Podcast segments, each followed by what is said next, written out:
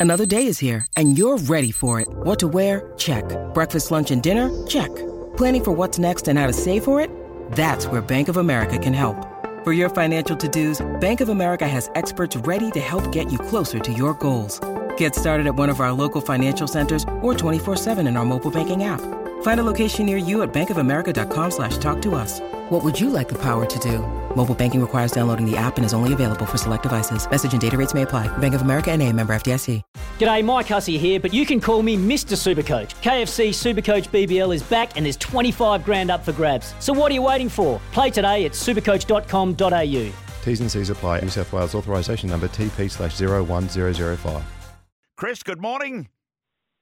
Good morning, Andrew. And yeah, it's be a lovely night for the harness racing tonight. Lovely day in Brisbane, not uh, cloudy in the sky, and uh, probably lows or sorry highs in the low twenties. Perfect. Yeah, 21 degrees, and uh, the very best will be at Albion Park uh, there tonight, particularly around the Sunshine Sprint for the Pacers. Uh, so we've got Eagle Farm there, 21 degrees, as I say, and they've done some watering. Uh, there'll be plenty of people around Australia very envious that they've been watering instead of receiving the rain.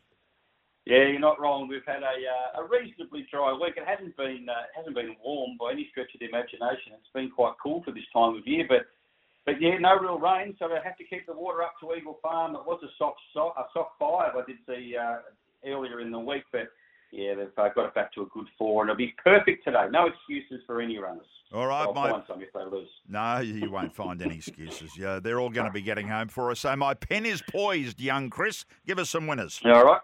Okay, race nine I think is the best, and that's number eight, Burning Bell for Team Edmonds. Uh, she's a very, very progressive mare. She's only lightly raced. I loved her run here. Well, disappointed that she didn't win, but her run under the circumstances here at Eagle Farm a couple of weeks ago was very good. Uh, she got back in the field. Uh, she didn't have a lot of room in the straight, but when she did get uh, some clear air, she finished off that race well.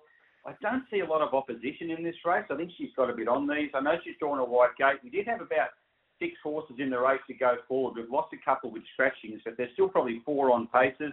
Hopefully they can run along, put a bit of tempo in the race because she'll probably settle back around midfield or so. Jimmy Byrne will bring her to the outside and she'll get her chance to run them down. And I think she will. Race nine, number eight, Burning Bell.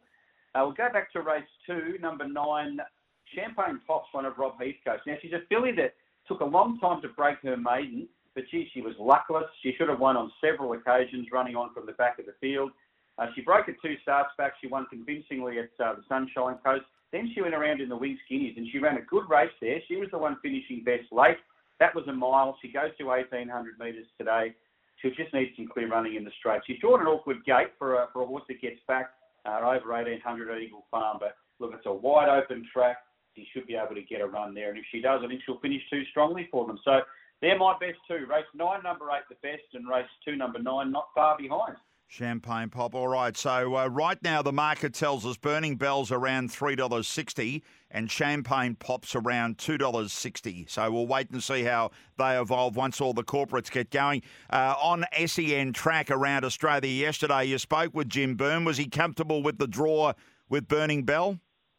He was. He, he's of the same opinion. He can let her settle back in the field and get her to the outside. And as you said, it's a big, long run home at Eagle Farm. So there's plenty of time for her uh, to wind up and reel in those leaders. We just need we just need them to run it along at a decent tempo. If they dawdle in front, well, that'll make their task harder. But that shouldn't be the case, Andrew. Righto. So the two plays for Eagle Farm, race nine, number eight, and race two, number nine. Uh, there's good, strong other meetings around Queensland. The Gold Coast is back today with the fun uh, run of fine weather, and we've got a Sunday program as normal, Chris, tomorrow at the Sunshine Coast.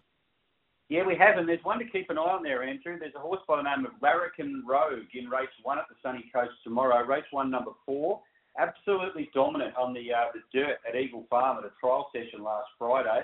They ran six heats over 800, clearly the quickest of them, and won by six and a half lengths under a decent hole. One of Chris Anderson's and Steph Thornton will ride. I don't know what price it'll go up, but yeah, certainly worth having something on. Okay, so that's uh, an early tip for the Sunshine Coast tomorrow. It's race one, number four. It's one of the uh, the racing league horses for the Queensland Rogues.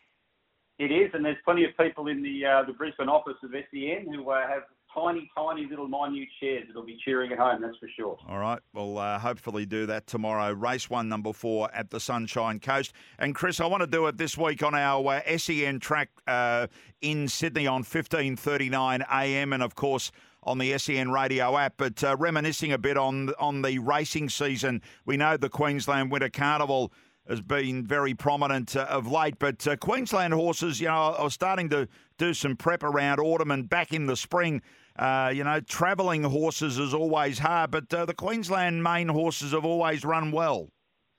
Yeah, they generally do. I mean, uh, we're going to see uh, the likes of Alligator Blood. We're still claiming he's a Queenslander, of course, Andrew, but he'll he'll head south to Melbourne for the spring. He's got a bit of a plan there mapped out. And I know uh, O'Day Hoisted are bringing down probably three or four horses to the Melbourne Spring, and of course there'll be plenty that head to Sydney, uh, being closer also. So yeah, it's Queensland horses. They always stand up, and if you, it's hard though. You, you tend to forget quickly. If you had to ask, ask me what a Queensland highlight was from earlier in the year, I probably wouldn't be able to think of one off the top of my head. So well, there's so many races and so many horses, it's difficult. Well, now you've got the task because we'll be chatting about it during the week. So off you go. You've got some homework to do. Uh, I'll talk to you later in the morning, as I say, on SEN track, on the SEN radio app, as well as into Sydney on 1539 on the AM dial. Thanks for your time, Chris.